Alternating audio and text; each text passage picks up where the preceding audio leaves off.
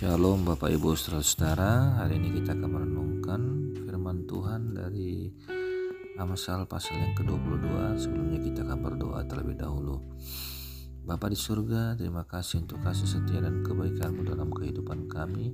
Saat ini kami mau mendengarkan firman berkati setiap kami. Terpujilah Engkau Tuhan dalam nama Yesus kami berdoa dan mengucap syukur.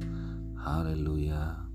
Amin Saudara, kalau kita bersama-sama melihat dari uh, Amsal pasal yang ke-22 ini, kita memulainya dari ayat yang pertama itu dengan pernyataan nama baik lebih berharga daripada kekayaan besar.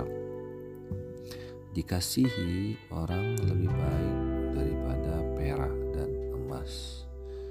Jikalau di pasal-pasal lain penulis Amsal menasihatkan pembaca untuk mengejar hikmat maka pasal 22 ini ia berbicara tentang pentingnya memiliki nama baik supaya dikasih dan diterima orang.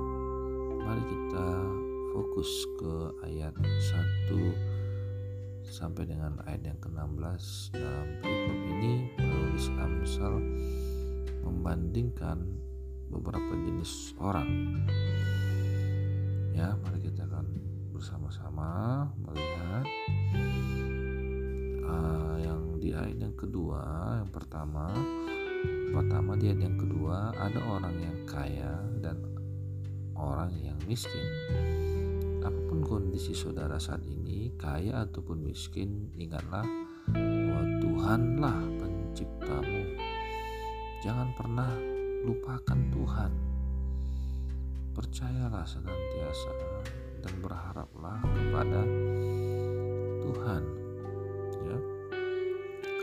Lalu di dalam ayat yang ketiga ada orang bijak yang tahu menghindar dari malapetaka dibandingkan dengan orang yang kurang berpengalaman yang tidak bisa mengantisipasi situasi ke depan sehingga ia beroleh celaka.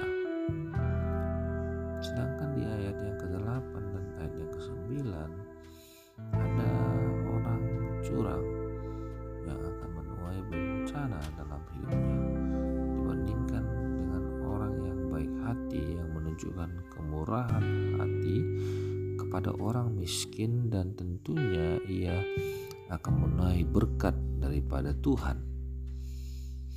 Dari beberapa jenis orang ini, kita bisa simpulkan untuk dapat memiliki nama baik dan diterima oleh orang lain, maka pertama-tama kita mengingat Tuhan Allah Sang Pencipta kita. Oleh sebab itu, kita perlu selalu percaya dan berharap hanya kepada Tuhan. Jadi, saudara-saudara, kita harus senantiasa berharap kepada Tuhan saja, jangan mengandalkan manusia dan pengertian kita sendiri. Nah, yang kedua, menjadi orang bijak itu menjaga perilaku hidupnya. Menjaga perbuatan-perbuatannya tentunya perbuatan-perbuatan hidupnya itu sesuai dengan kebenaran firman Tuhan. Dan ketiga menjadi orang yang baik hati itu karena Tuhan pasti memberkati. Amin ya Percayalah bahwa orang yang baik hati akan diberkati Tuhan. Dan lakukanlah segala perbuatan baik itu seperti untuk Tuhan. Jangan ada motivasi, ada udang di balik batil. Ya kita lakukan perbuatan baik karena ada maunya, tetapi hendaklah kita menjadi tulus dalam berbuat baik. Selanjutnya penulis Amsal mengingatkan bahwa anak-anak muda itu perlu dididik. Amsal 22 ayat 6 dikatakan didiklah orang muda menurut jalan yang patut baginya maka pada masa tuanya pun ia tidak akan menyimpang daripada jalan itu. Nah, mengapa hal ini penting? Amsal 22 ayat 15 dikatakan kebodohan melekat pada hati orang muda, tapi tongkat didikan akan mengusir itu daripadanya. Kebodohan di sini maksudnya orang yang kurang berpengalaman sehingga perlu dididik.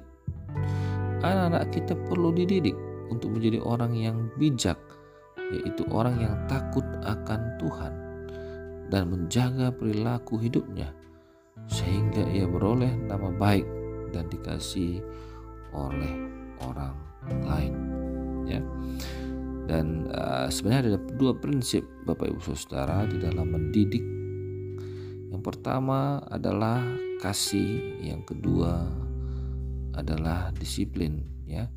Artinya bahwa selain kita memberikan pengajaran kepada anak sesuai dengan firman Allah maka cara kita mendidik itu pertama kasih anak itu.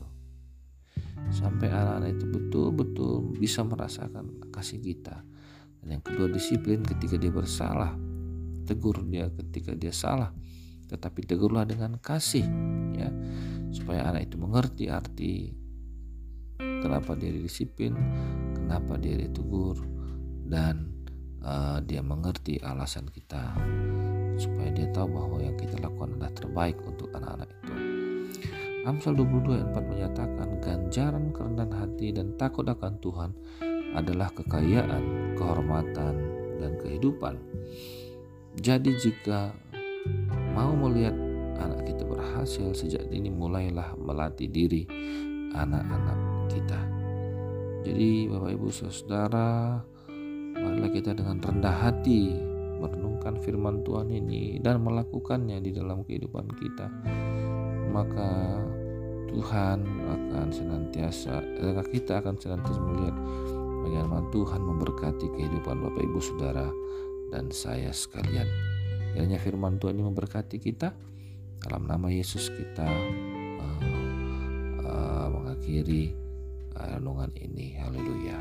Amin.